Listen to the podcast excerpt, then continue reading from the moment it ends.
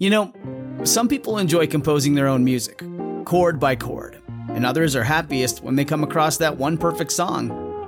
Work is not a lot different than that. Whether you prefer building your own workflow or using a pre made template, with Monday.com, you and the team can work in a way that's comfortable for everyone. Tap the banner to go to Monday.com and build your own amazing workflow or find an awesome template. No judgment. Another day is here and you're ready for it. What to wear? Check. Breakfast, lunch, and dinner? Check. Planning for what's next and how to save for it?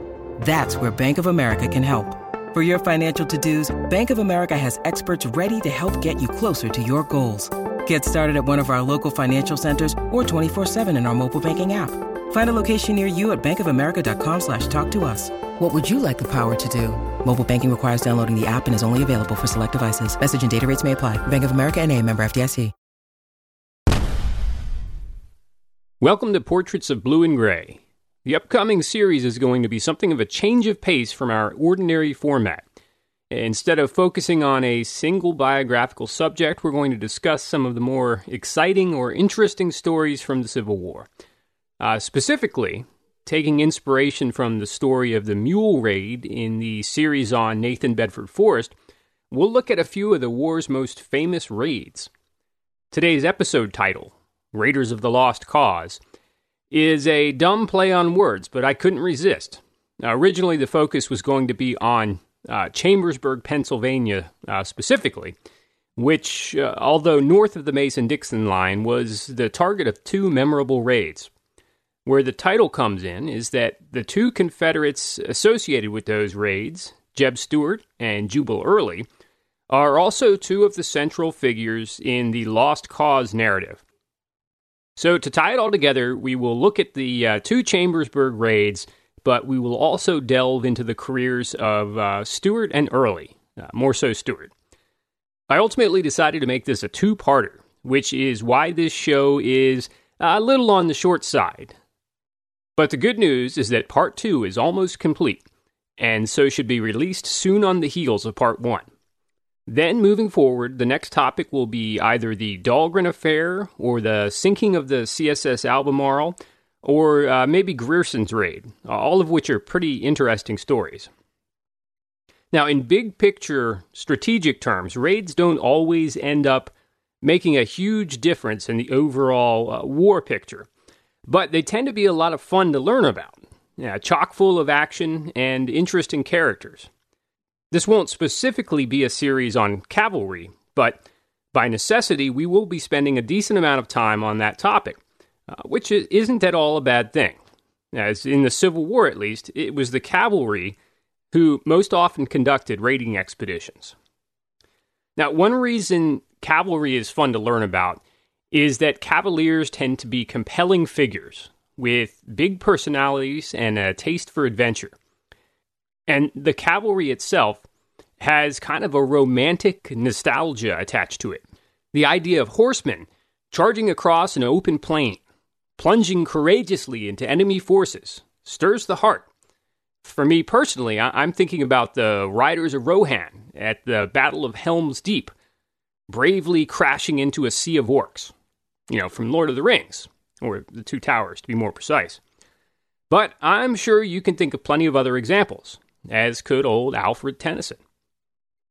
The Civil War was the last major American war in which cavalry, in the traditional sense of horse mounted cavalry, uh, played a really crucial part. Uh, there was obviously some, some cavalry action in the Spanish American War, uh, TR's Rough Riders, for example. And the Indian Wars fought on the Western Plains were, were very heavy on cavalry. But as the 20th century dawned, improving weaponry and motorized transportation made cavalry less relevant, which I think makes Civil War cavalry all the more interesting. Horses were still used as draft animals uh, to pull artillery, even in World War II, but the idea of a separate mobile fighting force composed of um, men on horseback uh, kind of faded away. Um, even by the mid 19th century, cavalry charges had become much less of a difference maker. Muscular horses um, powering uh, lance wielding knights were less formidable when long range artillery and accurate rifles could disable both horse and rider long before they reached the opposing line. In response, cavaliers switched from lances to rifles, pistols, and sabers, or even shotguns on occasion. And their role in the Civil War wasn't so much uh, about the power of horseflesh anymore as about the mobility the horses enabled. Cavalry units made much more effective scouts than men on foot. And on the other side, strategically deployed cavalry could effectively screen the movements of infantry from an opponent's advance units. In a pinch, a cavalry or mounted infantry uh, regiment could be quickly deployed to fill a hole that developed during battle or slow down a flanking maneuver until the bulk of the infantry could get turned around. Smart cavalry commanders like Nathan Bedford Forrest and Benjamin Grierson used the speed of their cavalry to surprise adversaries, whether severing communications or logistics networks capturing an unsuspecting garrison, or simply running amuck behind enemy lines, creating the unsettling psychological impression that an attack might come at any moment. In general, Civil War cavalry was usually organized in regiments and companies.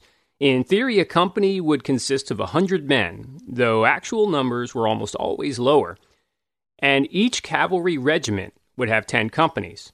So at full force, a regiment was composed of 1,000 troopers, though again, there were rarely, if ever, that many actually present and effective riders.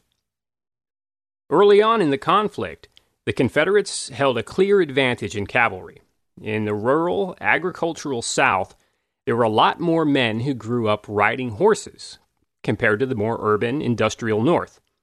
Southern recruits were also more likely to be expert marksmen, uh, to know how to live off the land or to just take care of a horse.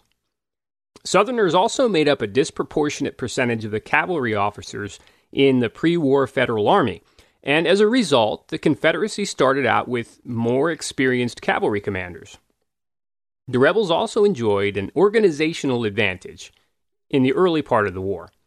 The Confederate model was to consolidate cavalry together a cavalry regiment might be attached to a larger army, but it would operate more or less independently of the infantry, which allowed for more flexibility and made it easier to uh, field a large cavalry force. By contrast, the Union started the war with cavalry attached to smaller infantry groupings. Uh, with all that said, and as has been pointed out by more than a few military historians, the gap closed gradually and then quickly by the end of the war, Union cavalry, now with experienced officers and riders, fresher, healthier horses, and often superior repeating rifles, held the advantage. Uh, by 1863 and 1864, the Union Army had trained up more than a few quality cavalry officers. Philip Sheridan and George Armstrong Custer, to name a couple famous names. Benjamin Grierson, who came into the war as a music teacher, with a strong distaste for horses arising from a childhood accident, was, by 1863, leading nearly 2,000 Union Cavaliers on an over 600 mile raid deep into the heart of Dixie. And he was hugely effective in doing so. On the other side, the ranks of the Confederacy's celebrated Cavaliers had been thinned by attrition. One of the most noteworthy losses occurred in May of 1864 with the death of Jeb Stuart at Yellow Tavern. Stuart probably wasn't the war's best cavalry officer, but he may be the most famous, due in large part to his flamboyant personality, his press friendly exploits, and his personal charisma. Uh, Stuart is also associated with some of the Civil War's most memorable cavalry raids.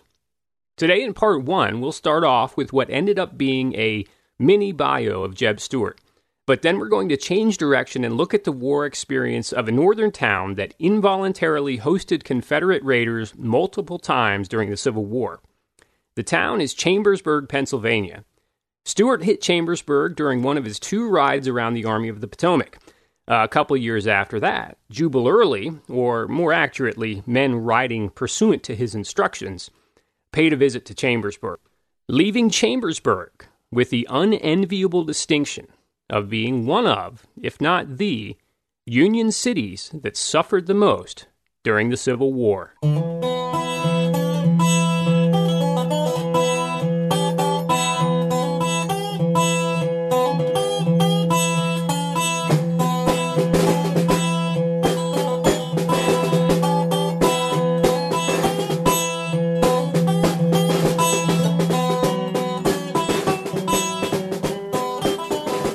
Contemporaries generally viewed Jeb Stuart as an excellent cavalry commander, military historians are more critical. He does get credit for some pretty impressive exploits, and he was instrumental in figuring out how best to use cavalry uh, effectively in the early war. But he also had some very significant failures. Alan Axelrod writes of Stuart, quote, he elevated the cavalry raid to the status of an art, and at his best, he carried out the more traditional cavalry functions of reconnaissance and force screening more effectively than any other cavalry commander on either side. But Axelrod also notes that Stuart's vanity, his concern with how he was perceived by others, and especially in the press, impeded his effectiveness. Most famously, during the Gettysburg campaign, Stuart's quest to provide newspapermen with another great cavalry exploit to write about left Lee blind as the Army of Northern Virginia moved through Maryland and Pennsylvania.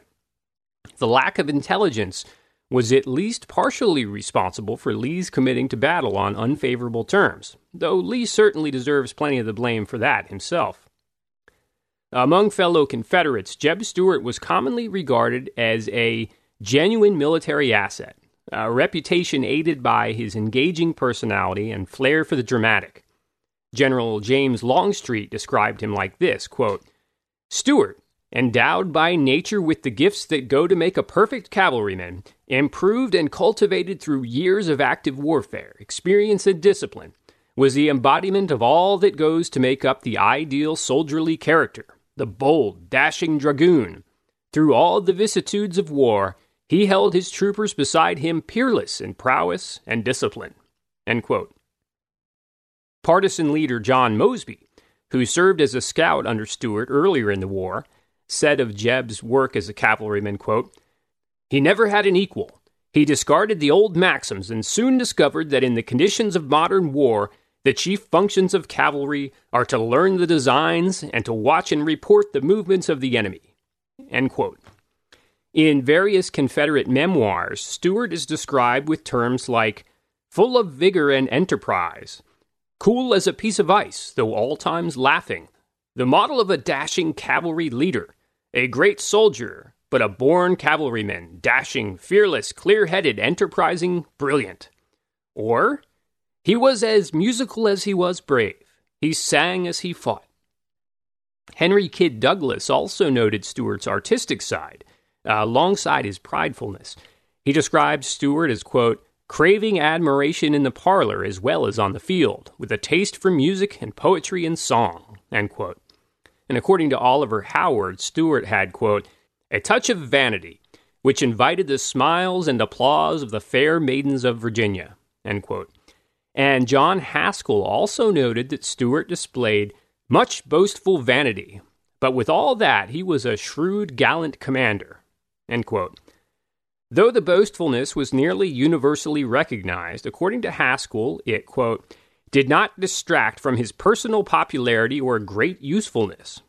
In terms of appearance, contemporaries wrote, He was a good looking man, coarse in feature and figure, a strong physique and great energy. A stoutly built man, rather above the middle height, of a most frank and winning expression, the lower part of his face covered with a thick brown beard which flowed over his breast. He had eyes of a light blue in repose, but changing to a darker tinge under high excitement. Now, the point of detailing all these mostly flattering descriptions of Stuart from his fellow rebels isn't so much to get an unbiased assessment as to show that he was a very popular guy. Nearly everyone seems to have liked him, and he had a lot of friends. In a nutshell, he was the the stereotypical cavalier brash, courageous, capable, maybe a little eccentric, and more than a little full of himself. But in a kind of charming way that most, though certainly not all, uh, comrades found endearing. Even Union General John Sedgwick described Stuart as, quote, the greatest cavalryman ever foaled in America. Stuart's admirers apparently also included British observer Arthur Fremantle, who said of Stuart, quote, He is a good looking, jovial character, exactly like his photographs. He has certainly accomplished wonders, and done excellent service in his peculiar style of war. He is a good and gallant soldier, though he sometimes incurs ridicule by his harmless affectation and peculiarities. He also departs considerably from the severe simplicity of dress adopted by other Confederate generals. Now, that last point of Fremantle's is worth elaborating on a little bit. Most Confederate generals wore very plain uniforms. You couldn't tell much difference between Lee's uniform and the average soldier's, other than that Lee's had the stars on the shoulders and was usually in better condition than the average Johnny Reb. And the aforementioned Longstreet also generally wore a pretty plain uniform, as did Stonewall Jackson, at least until Stuart purchased a custom uni from a tailor in Richmond on Jackson's behalf. Jeb Stuart, though, wore a cape lined in scarlet and a felt hat typically tilted to the side and featuring a ridiculously ostentatious ostrich feather. Uh, he spent a lot of time in thigh high riding boots that one observer described as elegant. Complementing the boots, there was, quote, a handsome saber carelessly slung by his side and a heavy pair of Mexican spurs. End quote. Now, that description of the, the carelessly slung saber puts me in mind of the way uh, rock guitarists would uh, wear the guitar straps way too long so that the instrument hangs down uh, almost to their knees. And they may still do that. I don't know. Uh, look at a picture of uh, Slash or uh, Jimmy Page in concert if you don't know what I'm talking about. And to complete the portrait of Stuart, most of the time he would have a flower pinned to his lapel, as if he were heading for the senior prom just as soon as the day's riding and fighting were concluded. Stuart had been born in February of 1833, so he was in his late 20s when the Civil War broke out. JEB was an acronym of James Ewell Brown. Like so many other famous Confederates, he served in the U.S. Army before the war, but considered himself a Virginian first and foremost. Stuart hailed from Patrick County, which is a fairly lightly populated area on the North Carolina border in the Blue Ridge Mountains. Today, the county seat of Patrick County, Virginia, is the town of Stuart, renamed for the famous horseman. Back then, it was called Taylorsville. Uh, Stuart came from a military family with a great grandfather who had fought in the Revolution. Uh, Jeb's father, Archibald, fought in the War of 1812 and then became a lawyer and politician, uh, including a term in the U.S. House of Representatives. His mother Elizabeth was in charge of the family farm, including the slaves who worked there, and managed most of the family's business interests. Uh, most of Jeb's early education came directly from his mother, rather than through formal schooling, though he did spend some time at Emory and Henry College as a teenager. His nomination to West Point in 1850 came from Representative Thomas Averett, who had recently defeated Jeb's father Archibald in the congressional campaign. That's kind of a gentlemanly gesture, right? Sure, I beat you in the election, but I'll sponsor your son's West Point admission to show there's no hard feelings. While at West Point, Stuart became close friends with George Washington Custis Lee and his cousin, Fitzhugh Lee, and got on fairly close terms with the, the Lee cousins' uh, father and uncle, West Point Superintendent Robert E. Lee, who was quite fond of the young, braggadocious fellow Virginian. Uh, after graduating from West Point in 1854, where he had earned a reputation as a mischievous cadet and met many, many new friends, Stuart accepted a commission as a second lieutenant with the U.S. Army's Mounted Rifleman Regiment. Not long after, he was assigned to the 1st U.S. Cavalry, a new Kansas based regiment under the command of Bull Sumner. Stuart served as the regiment's quartermaster, and although engineering hadn't really been one of his favorite subjects at West Point, he designed and patented a, a mechanism for affixing cavalry sabers to troopers' belts. It was enough of an improvement on the existing design that the U.S. Army paid Stuart a tidy sum for the right to use it. Stuart spent most of his regular Army time on the western frontier, where he honed his ability as a scout. He saw combat action fighting Cheyenne Indians, including sustaining a wound during a saber charge. And he got an up close look at some of the violence in Bleeding Kansas in the 1850s. When the fighting in Kansas spilled over to Harper's Ferry, Virginia, Stuart was on the scene for that as well. He had been in Washington on business relating to his saber hook invention, and upon learning of the raid, jumped at the opportunity to join the Marines and the militia and their appointed commander, R.E. Lee, on the mission to confront Brown. In our John Brown episode, we noted that Jeb Stuart got the job of attempting to negotiate Brown's unlikely surrender. And when it wasn't possible, it was Stuart who waved his hat to give the, the let's roll signal to the troops on hand to storm the engine house, where Brown was holed up. Jeb Stuart wasn't a die-hard secessionist, but he also didn't hesitate to resign from the U.S. Army in favor of Virginia when the time came in 1861. As he described it, quote, While I love the Union, I love Virginia more, end quote. And as timing would have it, Stuart received a promotion to U.S. Army captain on April 22nd, then left the Army less than two weeks later on May 3rd. Now, Stuart didn't personally agonize over the decision. There wasn't really any internal conflict uh, over which side he'd be on. He even said he, quote, would rather be a private in Virginia's army than a general in any army that was going to coerce her. However, he did find himself in the difficult position of being on opposing sides from family. In 1855, Stuart had married a young woman named Flora Cooke, who blessed Jeb with a daughter in November 1857. Like her mother, the daughter was also named Flora. Flora Jr., I guess. Uh, Flora Sr.'s father, Lieutenant Colonel Philip St. George Cooke, who hailed from Virginia, has been called the father of the United States Cavalry. And to be honest, I'm not sure exactly who called him that, but several sources that I reviewed stated that he's been called that. Now, Jeb must have, have liked, or at least had a, a great deal of respect for his father in law, because when Flora gave birth to a boy in June 1860, the baby was christened with the somewhat unwieldy name Philip St. George Cooke Stuart. However, when the boy's father in law, uh, namesake, decided in 1861 that he would stick with the Union rather than with his uh, native Virginia, like Jeb, uh, Jeb changed his son's name to James Ewell Brown Stuart Jr the uh, the child would end up going by uh, Jimmy. And uh, to Flora, Jeb said, quote, Be consoled by the reflection that your husband and brothers will atone for the father's conduct. End quote.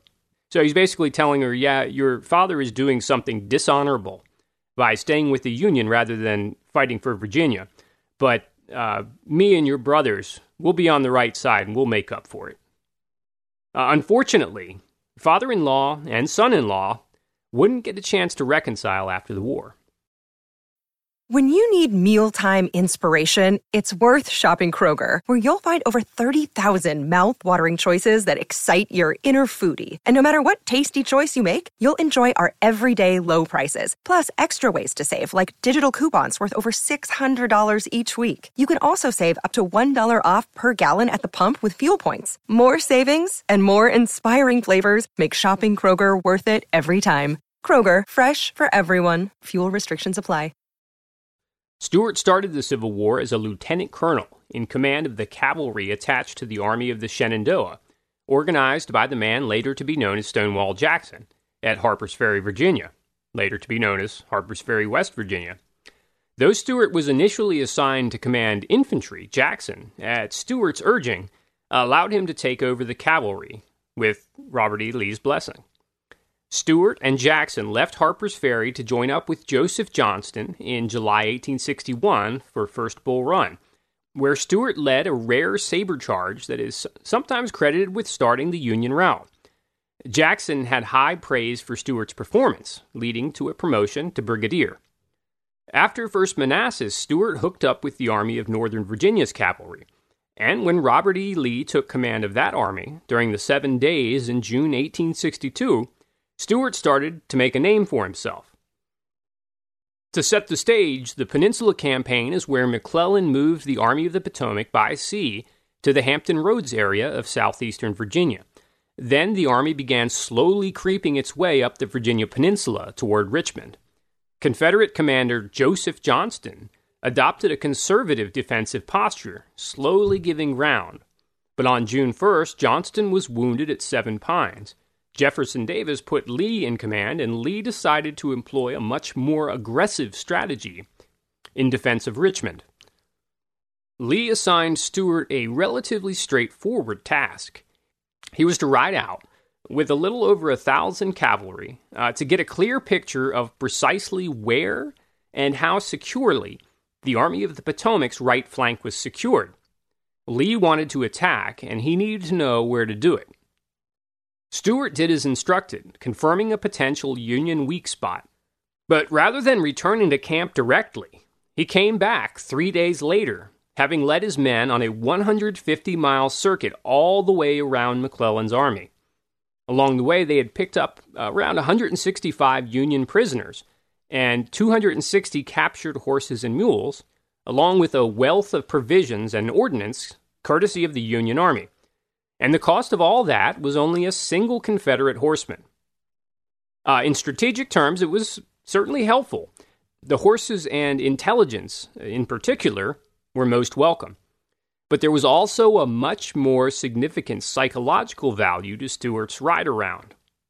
When the story was recounted in the press, Jeb Stuart came across as every bit the bold, daring cavalier. One reporter, for instance, wrote that Stuart, quote, was always in front, and five shells burst very near him, but he bore himself most gallantly and escaped uninjured. Stuart joined P.G.T. Beauregard and Stonewall Jackson as the Southern press's favorite stars.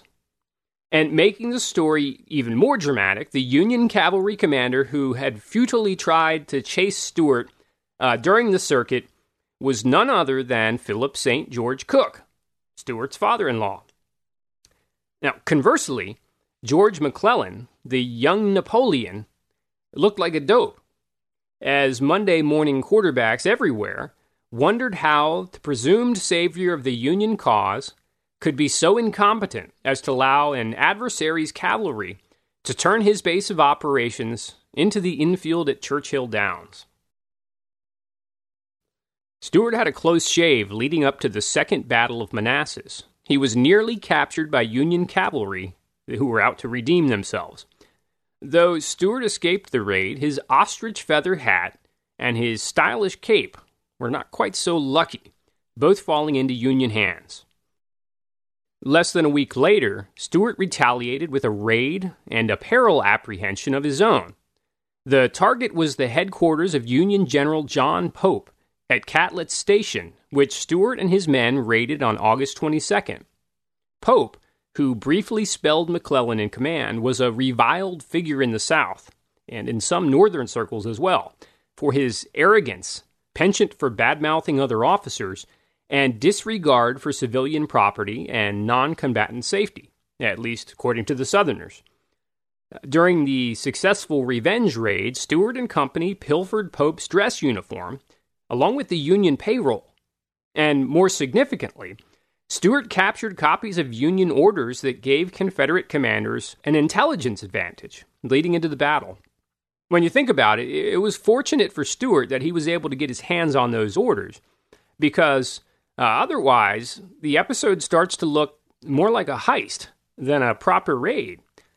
Now, Stuart did allow Pope the opportunity to reclaim his dress uniform, sending the Union general a note, quote, you have my hat and plume.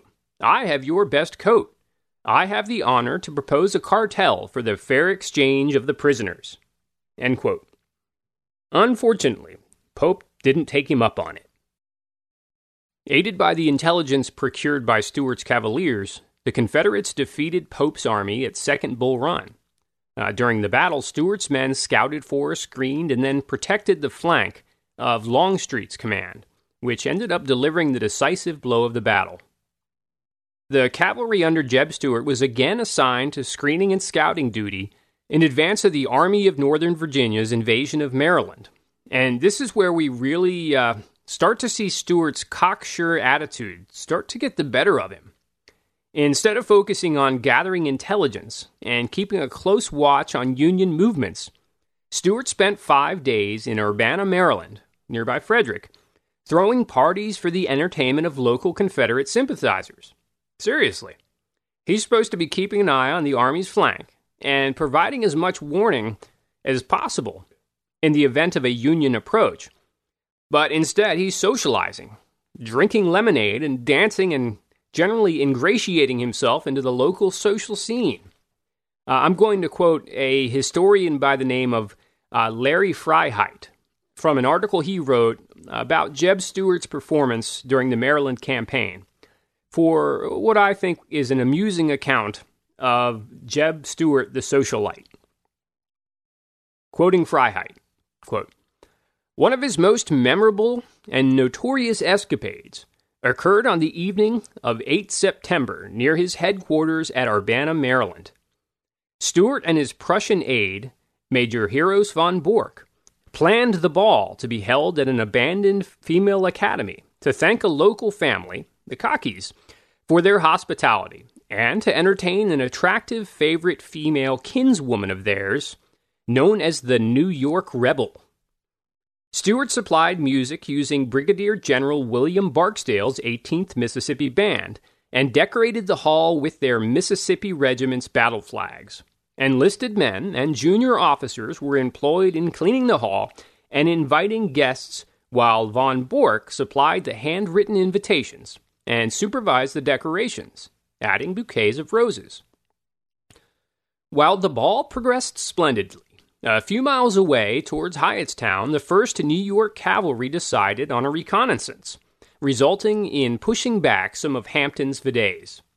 News of the skirmish was brought to Stuart at the ball. Stuart and his staff mounted and rode to the scene, accompanied by Pelham's horse artillery, and soon drove off the outgunned New Yorkers. Stuart and his victorious troopers then returned to the ball and recommenced the festivities, only to be interrupted by Confederate casualties being taken upstairs above the ballroom. Stuart and his officers lost many of their comely ladies turned surgeons as they treated the enlisted wounded. The ball then continued to dawn. Stuart and his staff spent the next day in needful relaxation. Stuart next visiting Army, and this is Freiheit quoting Henry Kyd Douglas, headquarters where he flirted with Miss Catherine Markell and her friends. Stuart was ready to see and talk to every good looking woman during his visits to Lee's Army headquarters in Best's Grove, near Frederick. End quote. So this guy is quite a character, probably an entertaining person to hang out with. But as as Freiheit concludes, quote, one must question his judgment in continuing to pursue such merriment in unfriendly country in the face of the Army of the Potomac advancing towards him. End quote. I think that is a fair criticism. Stuart's inattention resulted in Lee having significantly less advance warning, uh, of McClellan's approach and crossing through South Mountain.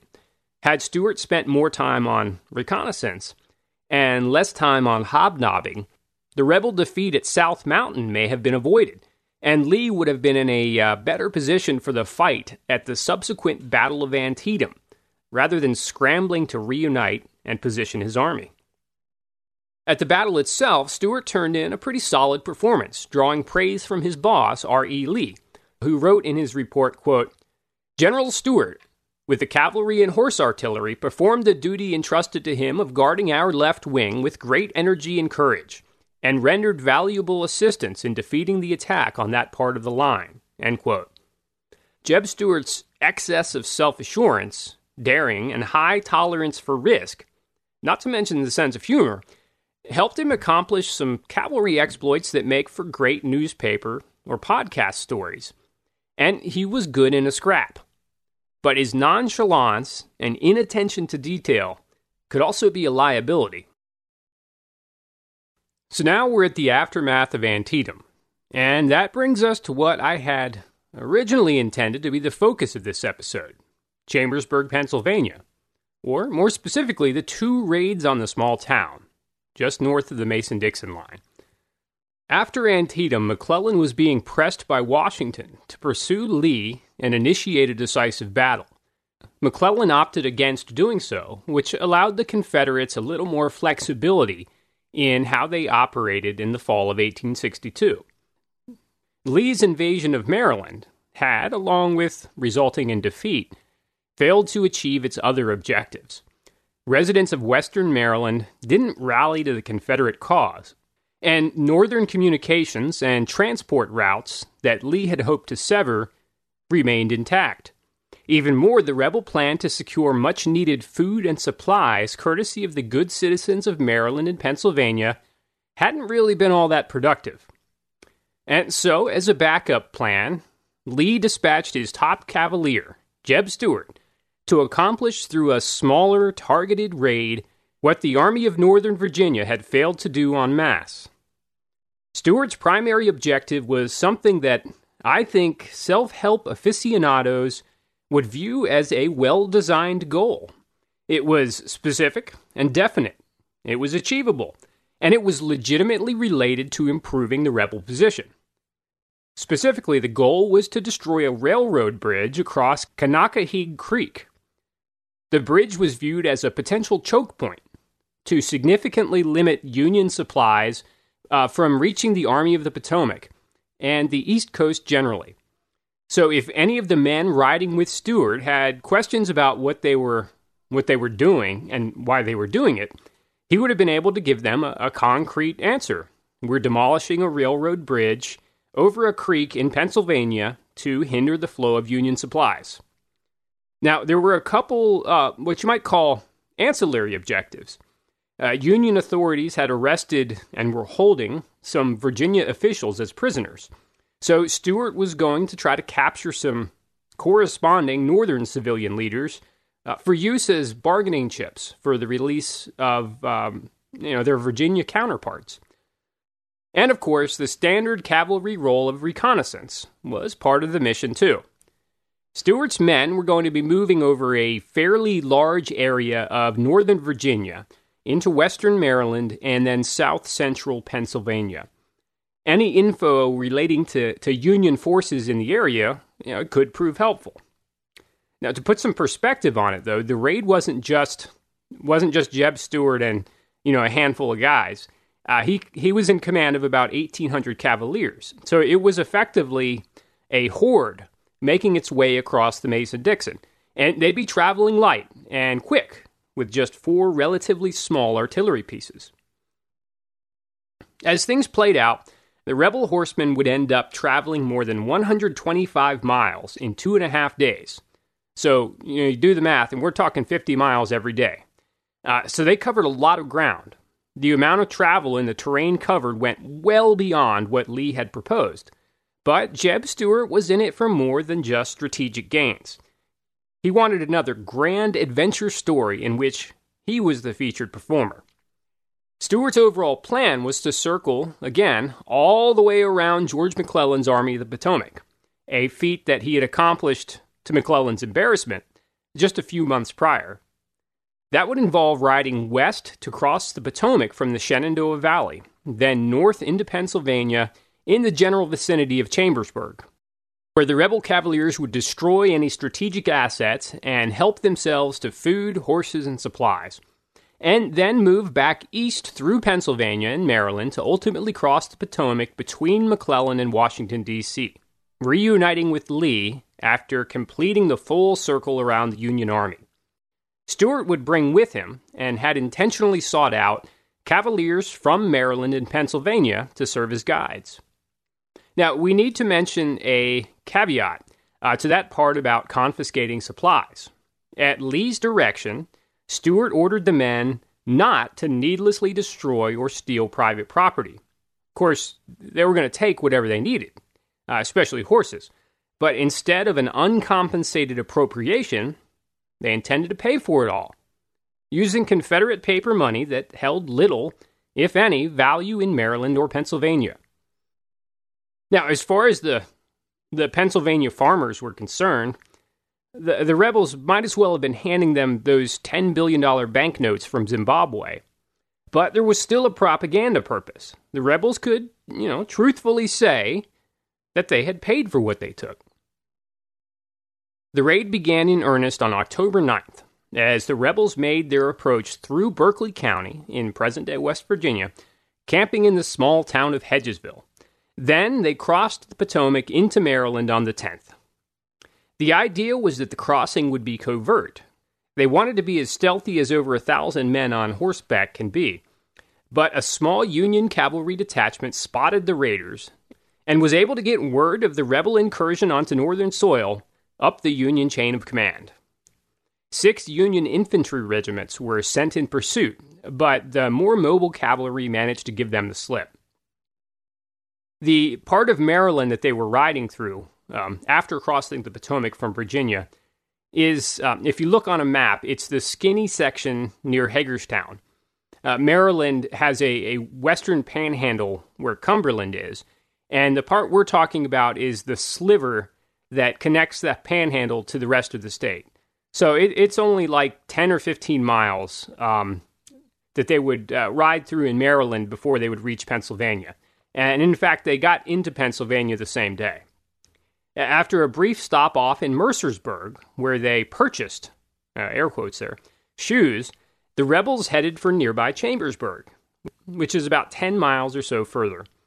They arrived during an evening rainstorm, and alert citizens were able to send a telegraph to Washington before the lines were severed.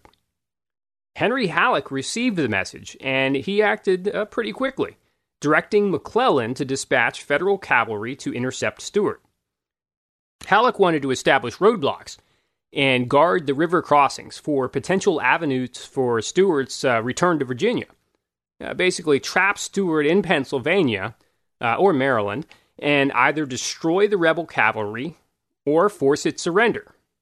Now, McClellan, you know, he wanted the same thing, and his army was still near Sharpsburg, so relatively close to Stuart's location. But he was just a little less enthusiastic, and the response came with McClellan's typical delay. Meanwhile, back in Chambersburg, Stuart's demand for the town's surrender was met and Confederate Cavaliers seized the federal weapons and ammunition that were stored there. Stuart appointed South Carolinian Wade Hampton as military governor of Chambersburg. Now, that seems a little a little unnecessary considering the rebels were, were not planning to stay long, but I suspect that Hampton's appointment was viewed as uh, retaliation for the occupied southern cities which were were likewise ruled by military governors. Or, or maybe just Stuart thought it was funny. While in Chambersburg, Stuart's men burned the train station and the rail cars, and the military storage areas were likewise burned after any useful material uh, had been removed. Stuart also attempted to relieve the local bank of its deposits. Again, these cavalry raids sometimes end up looking uh, an awful lot like heists. Uh, but the clever banker had evacuated the cash upon learning of the rebel presence near the town. And as a, a final dramatic flair, Stuart signed the guest book at the town's best hotel, the Franklin Inn, uh, Chambersburg being in Franklin County. Now, I checked TripAdvisor for its list of the 10 best hotels in Chambersburg and was disappointed to find that the Franklin Inn does not make the list. However, the Hampton Inn uh, does make the list. So maybe they changed the name of the place during Wade Hampton's tenure as military governor. Though I suspect, uh, but was unable to confirm, that the Franklin Inn didn't survive the Confederate visit a couple years later.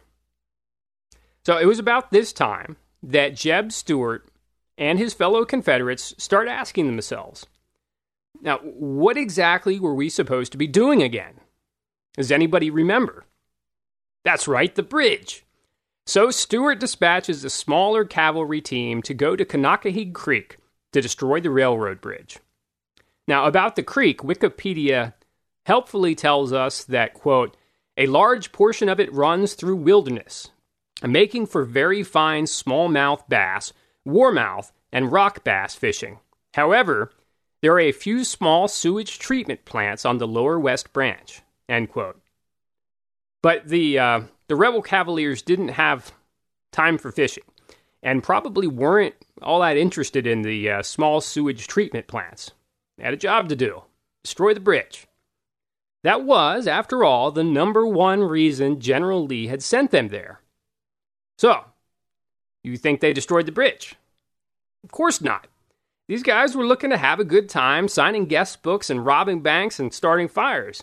The bridge destroying part of the mission got de emphasized. Now, depending on which source you want to go with, uh, they either couldn't find the darn thing, or, and the second one's better, they abandoned the effort when a few locals informed them that the bridge was constructed of iron, which was untrue, and uh, therefore couldn't be burned. After all that, you know, these guys would end up riding like 150 miles uh, for this mission. After all that, they couldn't even find, let alone destroy, the bridge. You can just imagine Stuart getting back to camp, uh, exhausted, but uh, still excited about the mission. And Lee asks about the, uh, the bridge. And Stuart says something like, No, we never got around to it, but I did sign the guest book at the Franklin Inn. Pretty hilarious, right? So the Conococheague Creek uh, rail bridge is still intact, but it's time to get out of Chambersburg. First, though, they managed to get their hands on some blue Union uniforms, which would offer a, a small level of camouflage for the ride back. For the return trip, Stuart opted to use an alternate route, which was probably a pretty good idea. Instead of heading back through the Shenandoah Valley, they rode east through Cashtown, Pennsylvania, and Emmitsburg, Maryland, where they were apparently greeted by cheers from the locals, to ultimately travel south uh, through Frederick County, Maryland. As they approached Frederick, the uh, city of Frederick, not the surrounding county, Stuart's men captured a Union courier which let Stuart know to avoid the city of Frederick due to the heavy presence of Union cavalry uh, in and around the town. Uh, because there were Marylanders in Stuart's cavalry who were familiar with the area, altering the route wasn't a problem, and they were able to uh, avoid the larger thoroughfares in favor of smaller, less traveled roads. Uh, they were spotted by some Union infantry while in Frederick County, but it, it was much too small of a force uh, to confront the Confederate raiders. Okay, almost home free, right? Uh, they're still in Union territory, but it is a fairly friendly area of Maryland. So, best to avoid distractions and head straight for Virginia while the path's open, right? Nope, not if you're Jeb Stuart.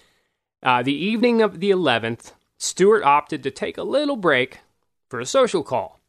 Uh, during his last visit to Maryland, remember when we were throwing parties prior to Antietam. Uh, during that visit, Stuart had made the acquaintance of a charming young lady who lived in Frederick County. And, well, he was in the neighborhood, so with a small escort, they paid a visit to the young woman's residence. The rest of the men kept riding, and uh, after the visit, Stuart and his escort caught up to them uh, very early the next morning. So, setting aside that stop off, the rebels had been riding pretty much all night, and they were all just beyond exhausted. But fortunately, they had almost reached the Potomac. There was Union infantry under Brigadier George Stoneman waiting for them at the river near a crossing by Poolesville. But Stuart was smart enough to send out advance riders to check the path before bringing uh, the entire 1,000 plus man uh, raiding party. And the scouts spotted Stoneman's men, got word back to Stuart, and they used an alternate crossing recommended by, uh, once again, those helpful Maryland Cavaliers riding with Stuart.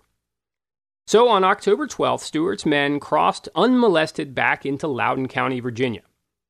And once again, he had completed a circle all the way around the Army of the Potomac, facing essentially zero meaningful Union interference. The cost this time had been two missing Confederate Cavaliers, and a few dozen horses that uh, couldn't handle the ride. But along the way, they had pilfered about 1,200 horses. So Stuart was easily uh, well into the black on the uh, equine balance sheet. Indeed, Confederate General Jubal Early derisively referred to the raid as, quote, the greatest horse stealing expedition. But Lee ultimately concluded that it had been a success, even absent the destruction of the Target Bridge. Probably more significantly, in big picture terms, the so called second ride around McClellan was another big embarrassment for George McClellan. Little Mac had plenty of excuses, but Lincoln's patience was reaching its end. On October 13th, the day after Stuart's safe return to Virginia, Lincoln penned a frustrated letter to the commanding general, quoting in part You remember my speaking to you of what I called your overcautiousness. Uh, that's a great opening line, by the way. Are you not overcautious when you assume that you cannot do what the enemy is constantly doing? Should you not claim to be at least his equal in prowess and act upon that claim? Again, one of the standard maxims of war, as you know, is to operate upon the enemy's communications as much as possible without exposing your own. You seem to act as if this applies against you, but cannot apply in your favor. Change positions with the enemy, and think you not he would break your communication with Richmond within the next 24 hours? You dread his going into Pennsylvania, but if he does so in full force, he gives up his communications to you absolutely, and you have nothing to do but to follow and ruin him. If he does so with less than full force, fall upon and beat what is left behind all the easier. I say try. If we never try, we shall never succeed. We must not so operate as to merely drive him away. As we must beat him somewhere, or fail finally, we can do it, if at all, easier near to us than far away. Unquote. Lincoln was trying, um, you know, again, to light a fire under McClellan, but it didn't work. Less than a month later, Lincoln fired McClellan, and Burnside took command of the Army of the Potomac.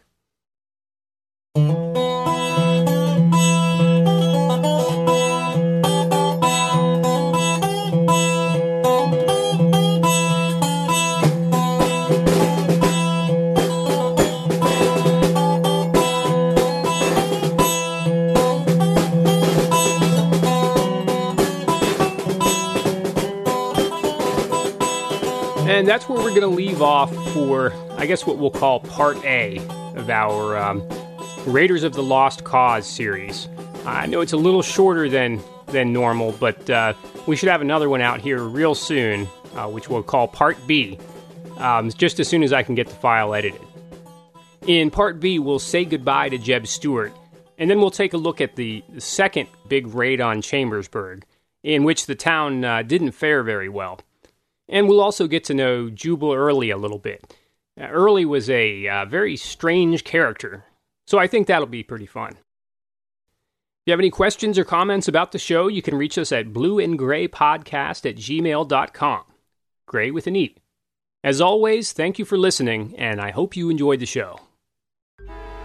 Traffic jams, tailgating, pileups. Ugh, the joys of driving. How could it get worse? The federal government wants to have a say in what you drive. That's right. The Biden administration's EPA is pushing mandates that would ban two out of every three vehicles on the road today. Don't let Washington become your backseat driver. Protect the freedom of driving your way. Visit EnergyCitizens.org. Paid for by the American Petroleum Institute.